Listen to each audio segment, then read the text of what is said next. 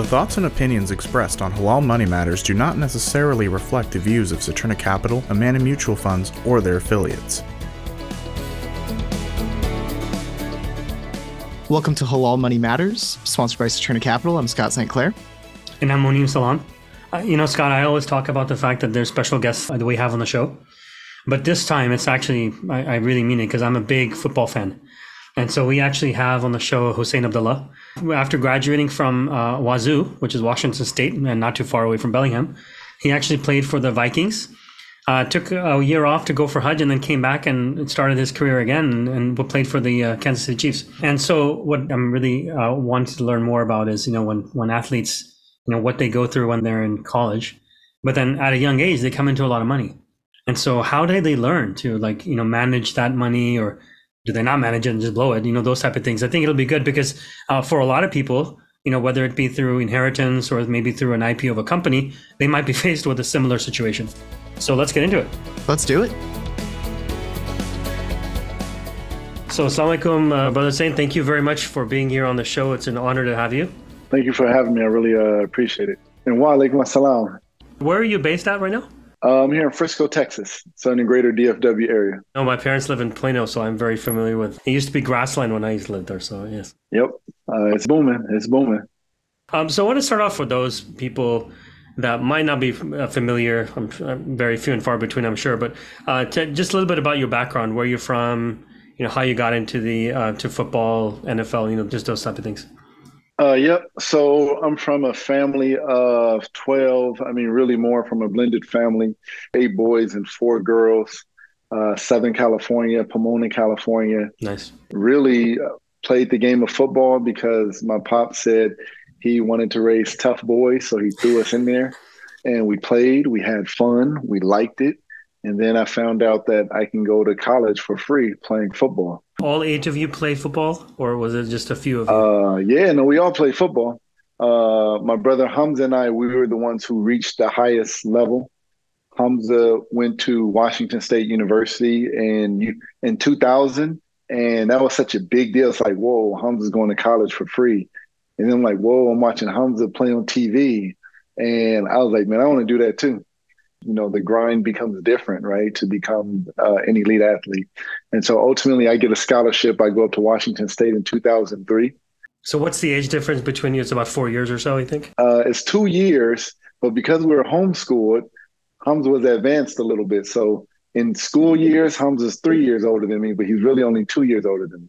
Uh, yeah so uh, Hamza got drafted in the nfl in 2005 and so then it's like wow you know Hamza got drafted. He's playing in the NFL. It's like, well, I want to play in the NFL. and so then that grind becomes different, right?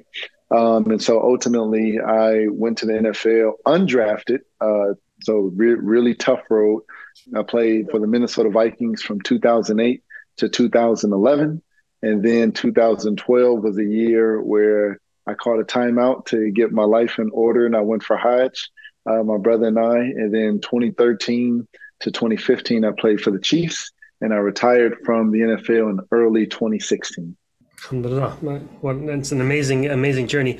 Um, just a couple of things on that. So you you talked about you know kind of looking up to your brother and saying, "Wow, he was able to get a scholarship. So you know maybe I can do the same thing." We've had other shows on here talking about scholarships and and how to successfully navigate university life without getting into debt and and, and those type of things. So I mean, how tough is it to be able to go from? I'm assuming you didn't play for high school, but you did travel football since you did you were homeschooled. Um, no, the the structure is different now. Youth sports is a crazy business. Um, they're lying to a lot of kids, thinking that they're going to get a scholarship if they just pay more money, and it's it's not the case. Um, the case is uh, depending upon what you do in your game film, that's what's going to stand out. And so uh, there was no travel ball uh, when I was coming up. There was uh, good old fashioned high school football, and you had to stand out. We were homeschooled fourth grade, fifth grade, sixth grade, part of seventh grade. We were homeschooled, homeschooled, and went to an Islamic school for about a year and a half. And then uh, Hamza actually begged my parents to go back to high school uh, with the promise of I'm going to get a scholarship. That was that was the promise.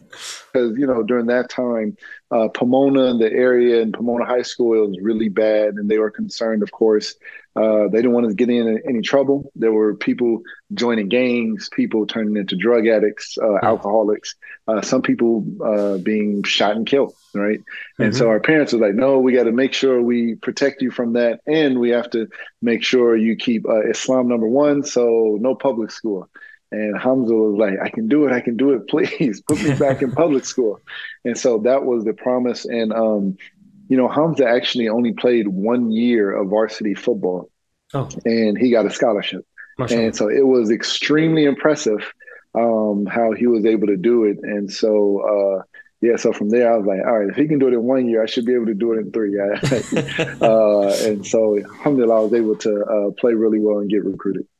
How difficult would you say is it to go from, you know, high school football and then actually get into getting a scholarship and actually playing ball in college? Because I just I, I want to make sure that we're setting expectations properly, right? It's like not everybody can do it, obviously. So what what is that kind of look looks like for for you or for other people? From all the the kids who dare to put on pads and go out there and play uh, high school football, only 1% make it to the division one level um, so you have millions of kids uh, around america now probably international too uh, playing high school football and only 1% actually go to the next level. So it's not uh, something that's a walk in the park. Uh, universities are not going to pay your way through school unless you're giving them something back. You got to be special a little bit. And nowadays they actually can get paid too which is awesome. Yeah. Uh, we can get paid back in my day, but only one percent of people who who dare to try uh, make the jump. I'm proud to say I'm part of the 99%, by the way, just FYI. okay. Okay. So I, I, played a little bit of ball, but it was it was nice. It, nice. What position? What position? Uh, I play wide receiver. There you go. So That's I awesome. made my sophomore year. I made JV, um, so I was able to play JV, but then after that, I, uh, uh, my parents said you can't play anymore. So like, yeah. so you either do band or nothing. That's the only way you're going to show up on the field. So okay. then I ended up like uh, joining a marching band, and so I did that for for, for my high school career. It was fun. It was it, it, was a great experience. So now we're, we're talking about college and and and you know I, like you just kind of alluded to, um, the game has actually changed from a compensation perspective. Before it used to be that the only thing you could get was scholarships and that that was it. But now they've actually recently, I think in the next past couple of years, just implemented something where you can actually get paid for playing. So let's start with where you were, right? I mean, you hear the stories about you know how they try to woo you into coming to a certain university and that those type of things. And, and i'm sure that's more hollywood than reality. So the reality is basically what happens. Uh, i mean i remember watching uh, the kaepernick movie movie on netflix and he was just basically getting letters in the mail right? That's that's how he was able to make it. So is that pretty much how how that works out? You send in a video and then uh, to all the different schools? Yeah well that's that's how it goes. Um you know back then uh, you just you play. One, you got to be good first, and then scouts will look whether they looking in the um, the area paper, the city paper, you know, the the state to see rankings. They'll just look for people who are standing out, and then depending upon your coaches, your coaches have different connects, and they contact different schools. Hey, we got a guy, come check him out. Or maybe a school is they're looking at Joe football player from this team over here and you just happen to be playing against a Joe football player and you give Joe football player the business. And they're like, okay, well, we want to recruit this guy now. It's kind of the way it went. And so then it's phone calls, uh, letters in the mail, it's uh, visits down to your school, visits into your home, visits to the college campus. Uh, it is amazing. It's a recruiting trip, and they do roll out the red carpet. It's even more so now because you have social media involved and all kind of hype videos, mm-hmm. and they do all kind of stuff because they want to attract the best talent so they can win. Uh, because we know winning brings a whole lot of dollars, uh, media, merch, student enrollment, it just lifts the entire university. And in America, football is king. Uh, I mean, it's just kind of what we do. Um, and so it really does lift the university. Um, and so, yeah, so that was kind of the process. And in Hamza's situation, it was actually really special. We had a All-American safety that people were coming from Florida State, Nebraska, you know, the the Michigans of the world. Like everybody was coming in to watch a guy by the name of Jimmy Verdon. Jersey number was number seven. they would watch the film and they was like, man, that number five really put on a great performance.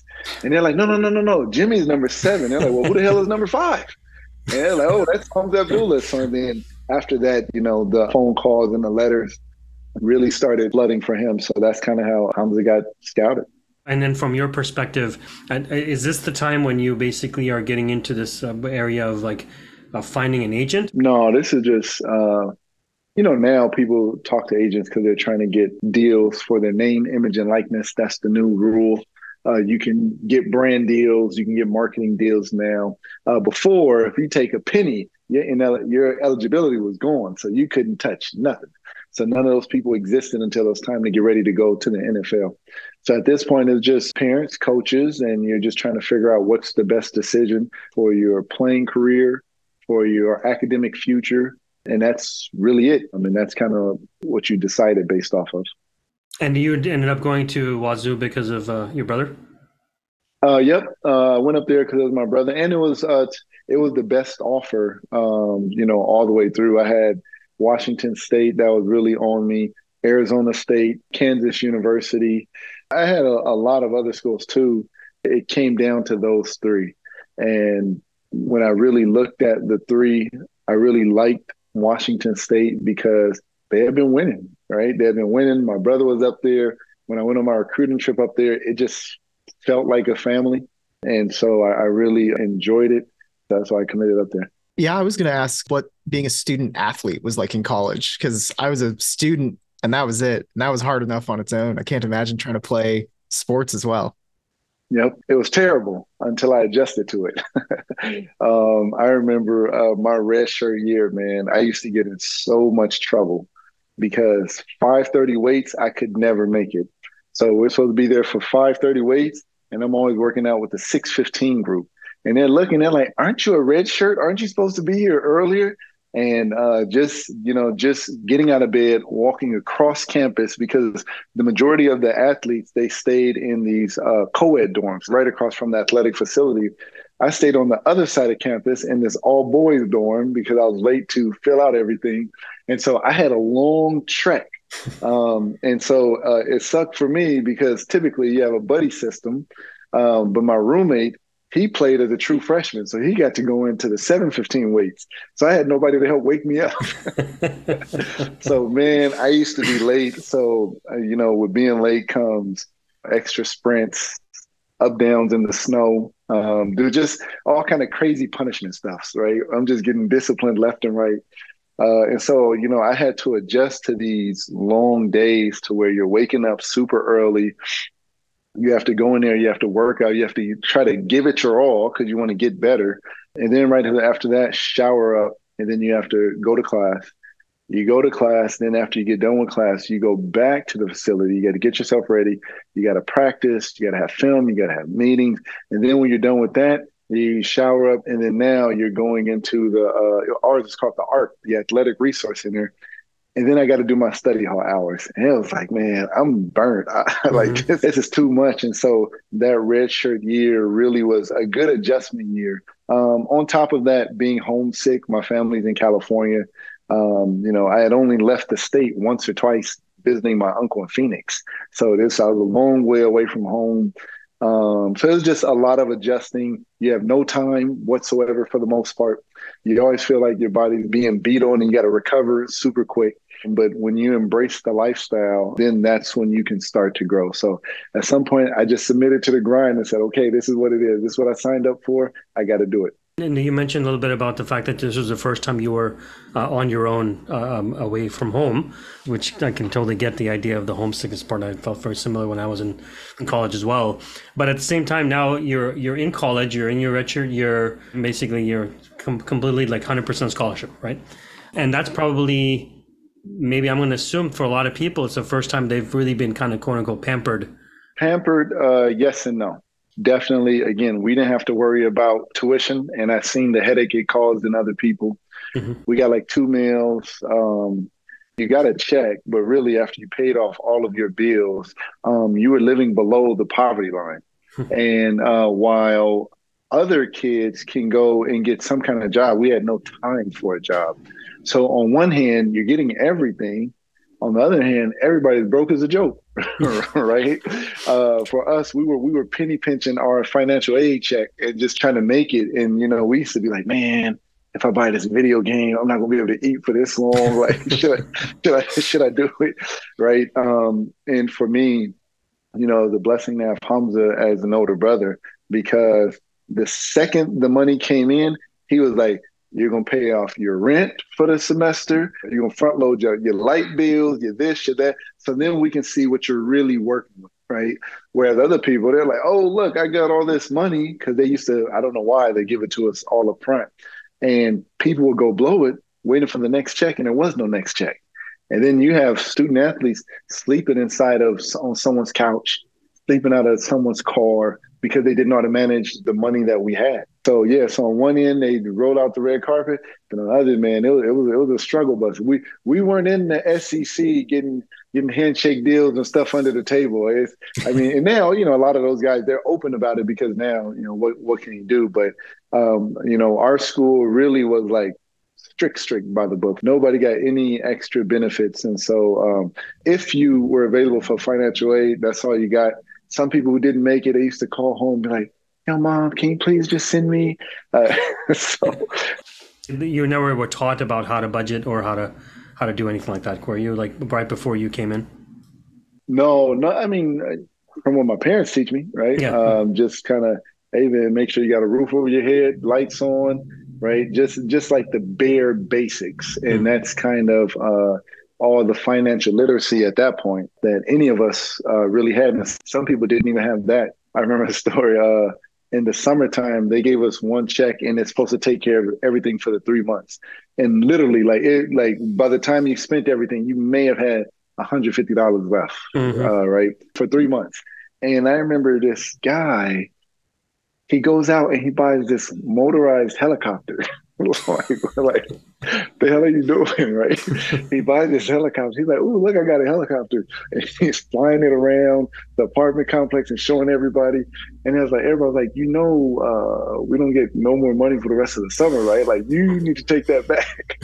and this guy, he, he, he blew his money. And after that, he was just sleeping on couch to couch until people got tired of him, until just trying to make it to the fall semester when the tuition kicked in and the um, the stipend and the uh, you know the financial aid kicked in. And so um, yeah, man, it, it, if you didn't even if you didn't understand the basics of pay rent first, yeah, you you had a, you had it really bad.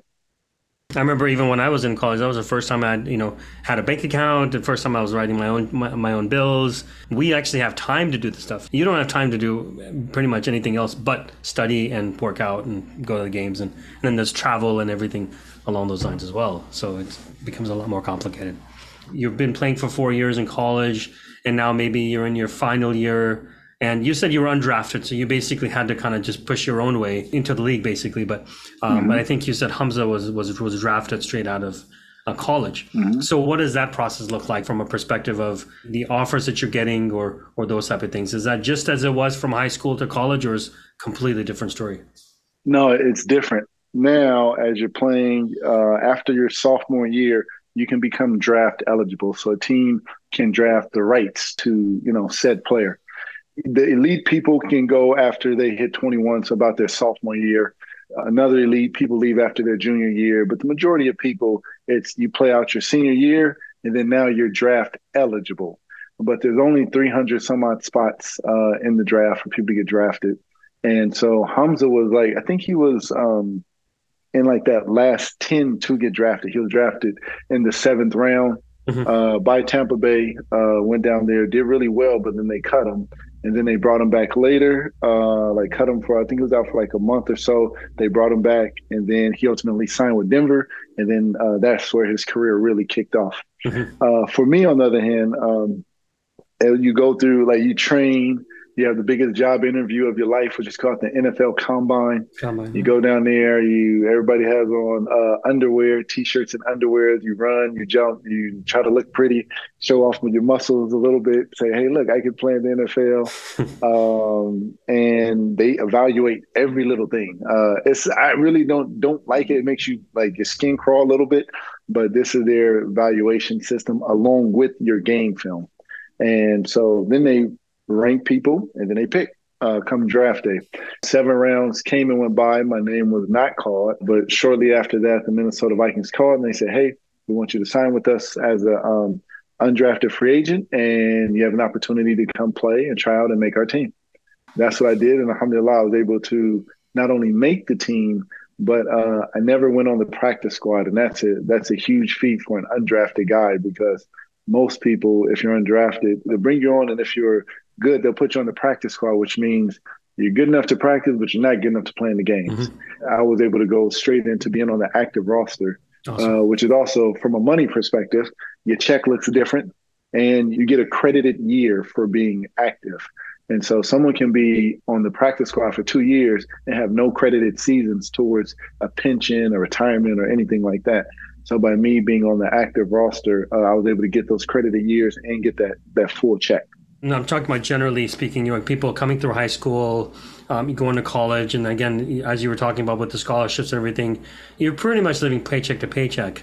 Let's supposing you do get drafted or you get picked and you, you have that credit year, and all of a sudden you have this influx of money coming in right yep. um, without any training or what, what to do with that money uh, whatever that amount is for a 22 23 24 year old that's a lot of lot of money so what happens in that situation like how did you end up managing you know those type of things or how did other people do it uh, yeah man it's a, it's a huge fitna to go from not having to all of a sudden having right um, I think for me, um, I was. I mean, it's not. not let's be clear, it's not having for a lot of people. It's like more money than ever seen in the life combined. Yeah, it's it's it's excess. It's more than probably your whole family has pulled in their lifetime for some people, right? And so for me, I was very, very blessed to not only have my brother who have gone before me, but a lot of those guys who I said we were family at Washington State. We had one or two guys going to the NFL every year mm-hmm. from the secondary, so from my position. So I was able to contact them and uh, ask different questions. So I knew that I didn't know enough, which was really good.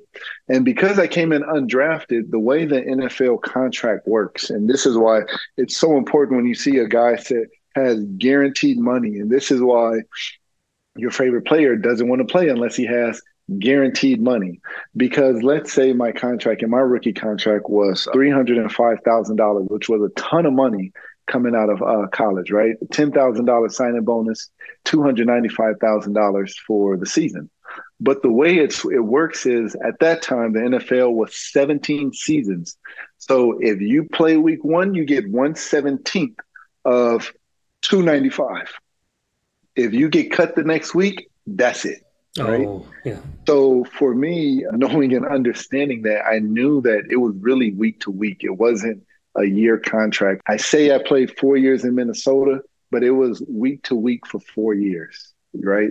So for me, my mindset is completely different. My mindset is, hey, I got to stash away as many acorns as possible because mm-hmm. I have no idea when they're going to shut me out. Right. Because I, out of the blue, it could be something that maybe I'm not performing and you get cut. I've seen people get cut just because of numbers. Somebody plays safety. Uh, this team has four safeties. Two offensive tackles go get hurt. They got to sign offensive tackle. Goodbye, safety. You got to go. Yeah. And so sometimes you can do everything right and still get released. So for me, knowing that, I was very conservative in my approach to uh, spending. So my first two years, I kind of still lived like I was in college, like really tight budgeting, not really opening up the uh, pocketbook that much. Uh, whereas uh, it's different from somebody who comes in first or second round. Like I said, my signing bonus ten thousand dollars. Imagine the guy who comes in and his signing bonus is five million, three mm-hmm. million, two million dollars. Well, he's coming in and he's buying everything he ever dreamed of, and everybody in his family wants everything that they ever dreamed of. And people think that you're set for life, and that because you have all this, there's no way that you can go broke because now we can buy this and this and who cares? You just signed for two million dollars, three million dollars. And so you see a lot of those guys sometimes who come in top heavy have the roughest time, but the guy who comes in and they're the bottom guy on the roster like me who had to, you know, they didn't know if they were going to be here tomorrow or not. They're more conservative, and you see sometimes uh, over a time span they do better with their money. Mm-hmm, mm-hmm. One thing that comes to mind is the show Ballers, what talks about the f- football life outside of the actual game itself. I mean, one of the interesting things that I found with that show is that you know you basically end up having friends and family that you didn't know you had, or there's a crew that's always going along with you. And is that for real? Does that really happen? And and how do you manage that? You have to learn how to say no. Hmm. We all have a problem that a couple more bucks will solve, right? Like every, every single one of us, man, if I just had another $100, $200, $500, $1,000, $10,000, we all have a problem that we just feel if we just had a little bit more capital, it would solve this problem. And so just imagine if all of a sudden your brother just had more money than he needs, right? What's going to stop you from picking up the phone and saying, "Hey, bro, uh, can you let me borrow 250? Uh, I have this going on and I'm in a tight, tight spot. Can you help me out? Imagine everybody you interacted with picking up the phone call and making that same phone call, right? This is what the difficulty is of um, people who go through this uh, scenario.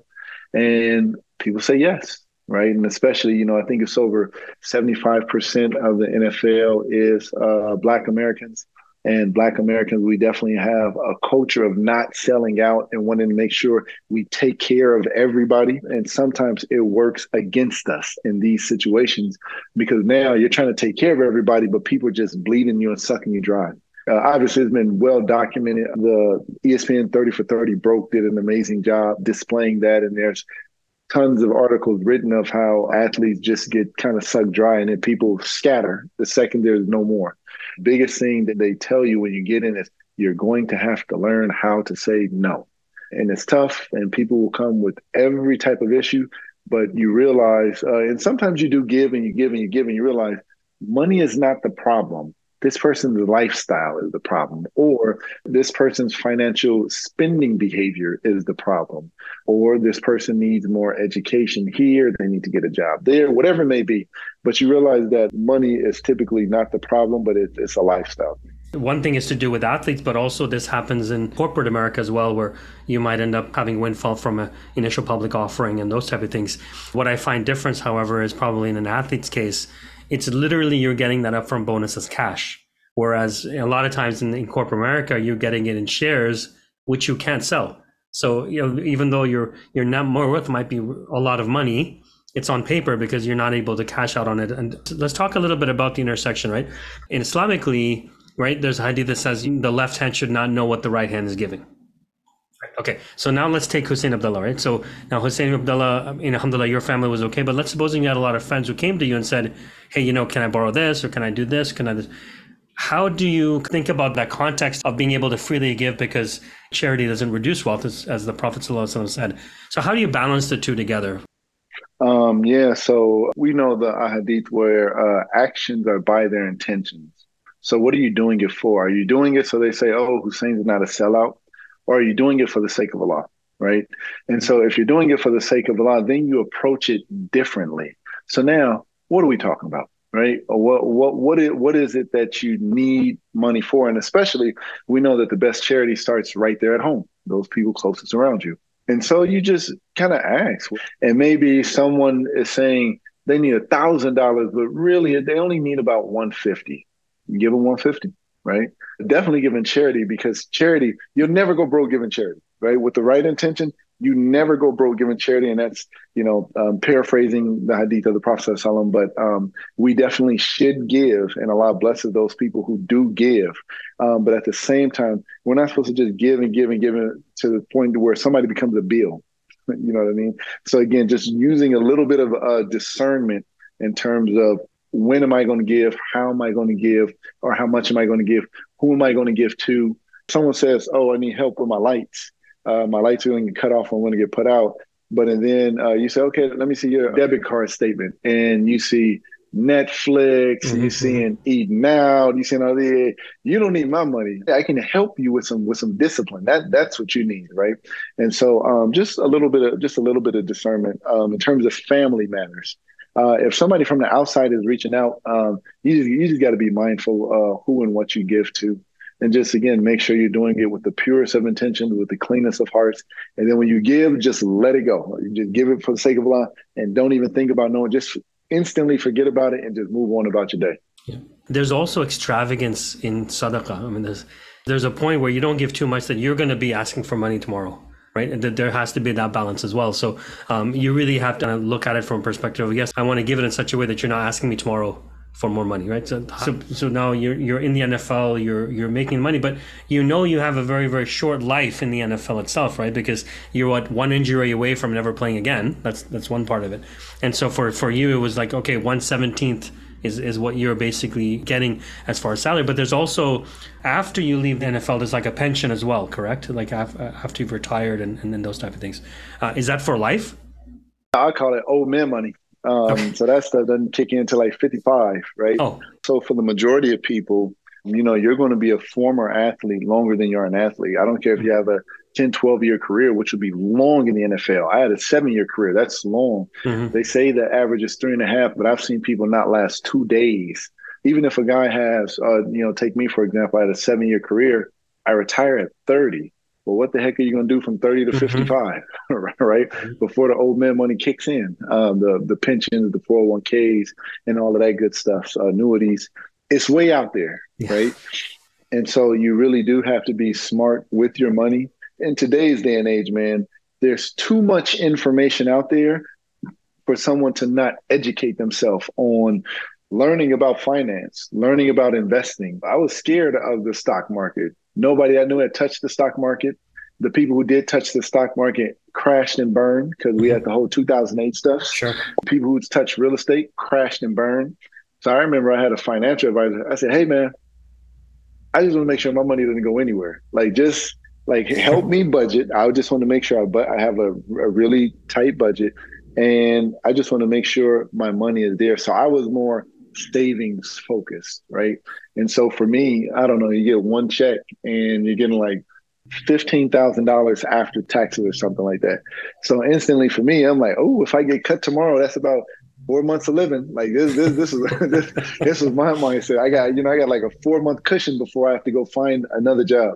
I get another check. Ooh, that's about seven months. I get another check, and now that was my mindset. Like I just wanted to make sure I had enough to provide for myself and my family. Mm-hmm. And so it wasn't until later, then it's like, okay, now I have some money sitting there that, and my financial advisor, he was like, Husain, we can grow this.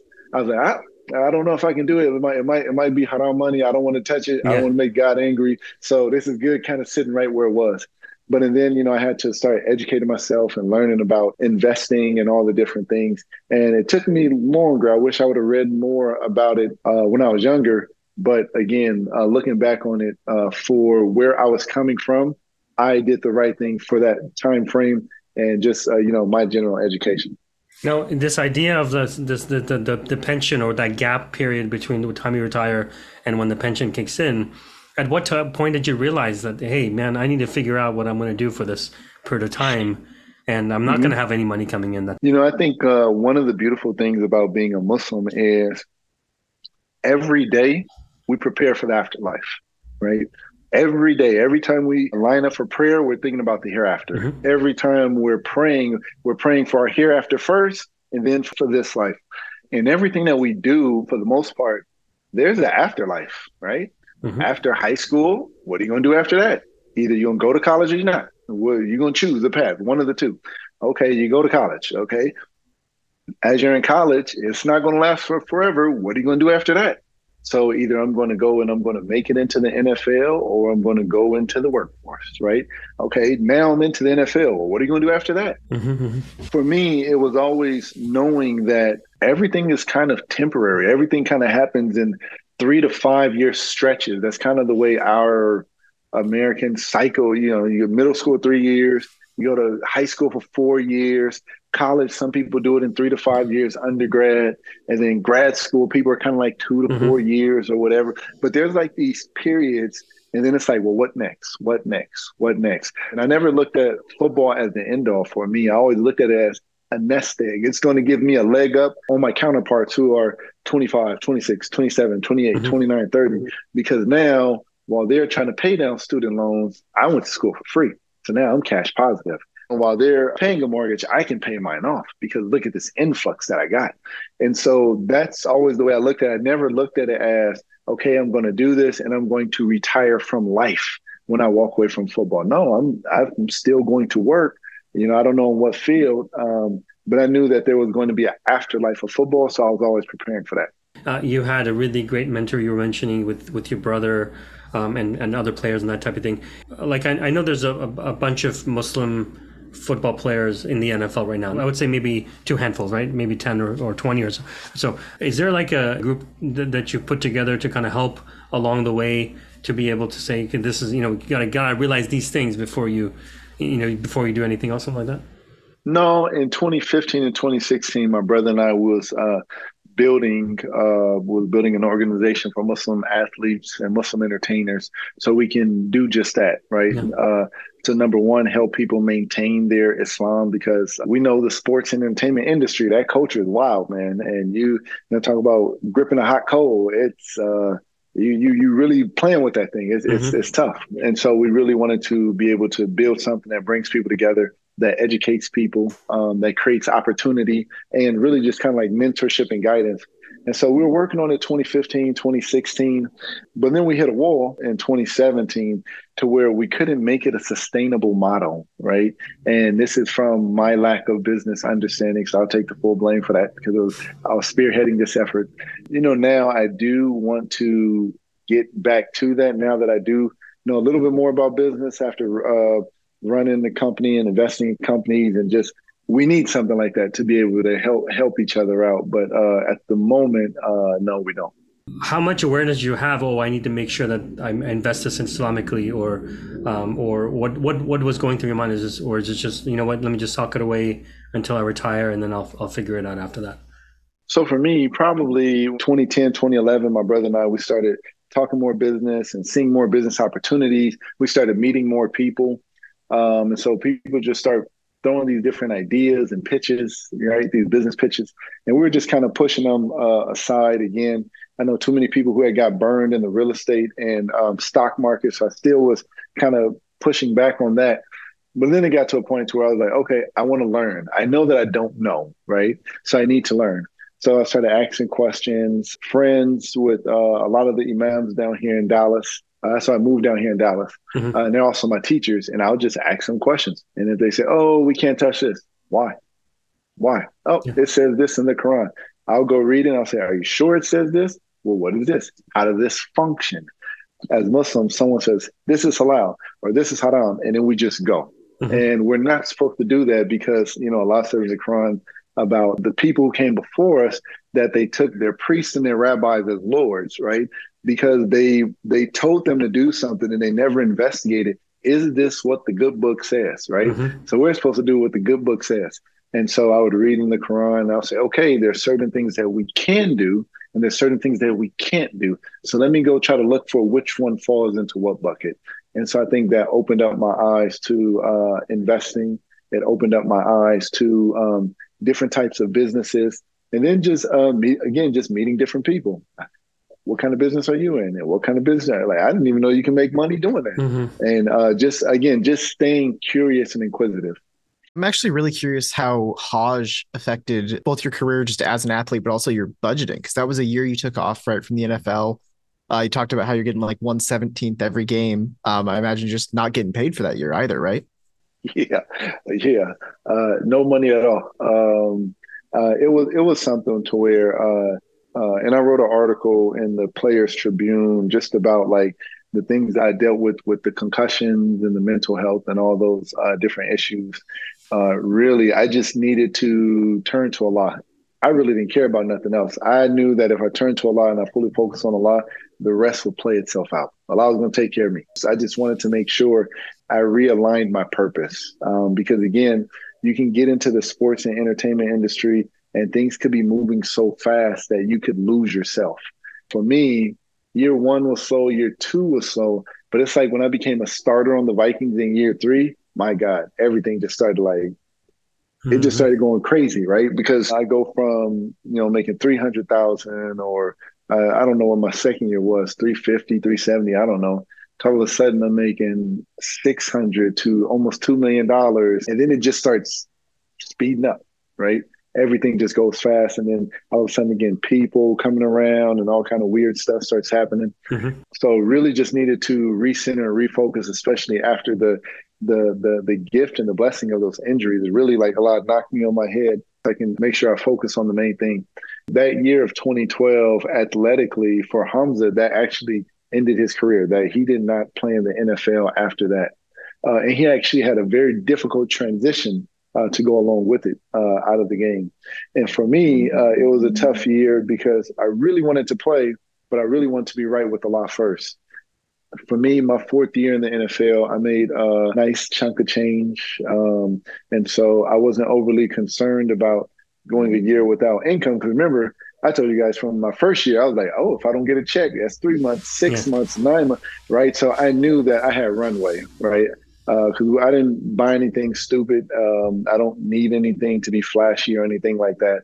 So I knew that we were going to be uh, just fine from a financial standpoint. But then athletically, I started training again because you know just the just the desire to compete, continue to live out the dream. Talk to some different imams, and they said, "Hey, you'll do more for the Muslim ummah inside the locker room than you will outside the locker room." So I wanted to go back uh, on the team. And then also there are some people who wrote uh, different things like, oh, they're not leaving the NFL. They they couldn't cut it. It's kind of like I got to prove these people wrong now too. You know what I mean? So yeah, but it, it was nice uh, going through 2012, a very spiritually cleansing year and refocusing, and then being able to be signed by the Chiefs in 2013. That was uh, a huge blessing. That's great, Hamza. What advice would you give somebody, um, you know, who's very young, and it doesn't have to be an athlete. It could be somebody who's in, in media or even in corporate America. But you know, they're they're faced with this idea idea of a bring, having a lot of money coming in when they're not used to it, right?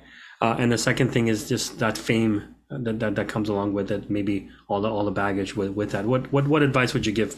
Just um, always prepare for the afterlife, right? So we know on the spiritual journey, uh, the ultimate transition is from life into death. That's the ultimate transition, life to death into the afterlife, right? This mm-hmm. is the one that uh, we read about, we pray about, trying to get people to believe. We tell other people, hey, there's going to be life after death, right? So that's the number one transition. But in that, we have all these different mini transitions that almost mimic the same thing. It's very um, unique when you pay attention to it. There are times of expansion and times of restriction. And so if you're in a time where uh, Allah is blessing you with more money than you need, kind of like uh, in Surah to Yusuf, where, you know, there's going to be an abundance for seven years. Mm-hmm and then there's going to be a drought for seven years, mm-hmm. right? Mm-hmm. So instead of oh, there's abundance, let me just become wasteful, which is a lot of what you know. If you follow what social media tells you, take a million and one trips, show off your big fancy house, go. I mean, you got people renting cars to take pictures of. You have people renting money to take a picture. It's the stupidest thing in the world, right? Mm-hmm. Um, instead of being flashy during that time of expansion, prepare for the afterlife. What happens next, right? Save, give some in charity, invest some. When that time of restriction comes, you don't get squeezed too tight. You can be able to brace for that. And then uh, we know after hardship comes ease, then there's going to be another time of expansion. During that time of expansion, again, be smart about it. Think about what's next. Sometimes people get a job and they're like, oh, look how much money I'm making, not mm-hmm. knowing that, man, this is just a project. In six months, you are going. They're going to pay you a lot of money but the second they can run you off their books, they cut you. This is just what it is. And some people think, oh, look how fast the money's coming in, snack and it. as if it's going to be happening forever, and it's not. Mm-hmm. Right. So again, I'll just say always just be preparing for the afterlife. Learn how to be content. Learn how to uh, flatline your expenses. When you do get that increase, if you got an increase in expenses as well, you still gonna be broke. Just basic thing. I, I draw up on my uh, whiteboard and I tell my children and even you know just even some of my employees, I say if your income is greater than your expenses, this is where we want to be. Now you mm-hmm. can get to savings, investing, all that good stuff. I said, if your income is equal to your expenses, now you're broke, right? and if your income is less than your expenses, well, now you're in debt, and that's called slavery. So none of us wants to be a financial slave. What What are you doing now, and what's your plan for the future? Uh, After I retired from the NFL in 2016, I went and got my master's at uh, Southern Methodist University in conflict resolution. And uh, I really like the executive leadership part. I really like the systems design of conflict resolution. And so I started applying it to business. And so currently, uh, for the last five years, we had five years on October 1st I've been running trucks with Amazon. Oh, nice. So uh, I, have, I own a logistics company, and we uh, delivery service partner with Amazon, and I've been doing that for the last five years. But now, same thing. I'm preparing for my uh, for my afterlife, saying, okay, I've done this but what next? I know this is not a business that is going to be there for 20, 30 years mm-hmm. just because the way Amazon operates. So I'm looking at other opportunities. As an entrepreneur, you kind of always kicking the tires on things. Allah says, you know, we should be like the birds. They put their trust in Allah. They leave the nest. They go search for food and they leave with their bellies empty and they always come back bellies full. So for me, that's kind of the way the entrepreneur is. Every day we get up, we put our trust in Allah we go work. We don't know where we're going to find it, but when we trust in Allah, we know it's going to be there. And so currently, I'm looking at some uh, opportunities that are back in sports, looking at some opportunities that you know have a purpose to them and make a difference in uh, society. And wherever Allah takes me, that's where I'm going to be. Very, very good points. I really, really appreciate the the, the advice and uh, Jazakallah khair for your time. Uh, Scott, do you have anything before we kind of wrap up? Uh, just thank you for your time. This was excellent. Yeah, no, thank you guys. Hello, listeners. Thank you for tuning in to Halal Money Matters. If you're a long-time listener, or even if this is just your first time tuning in, we would really appreciate it if you take the time to rate us and leave a comment on your podcast streamer. It really helps us reach a bigger audience and helps others benefit from the show as well. Thank you so much.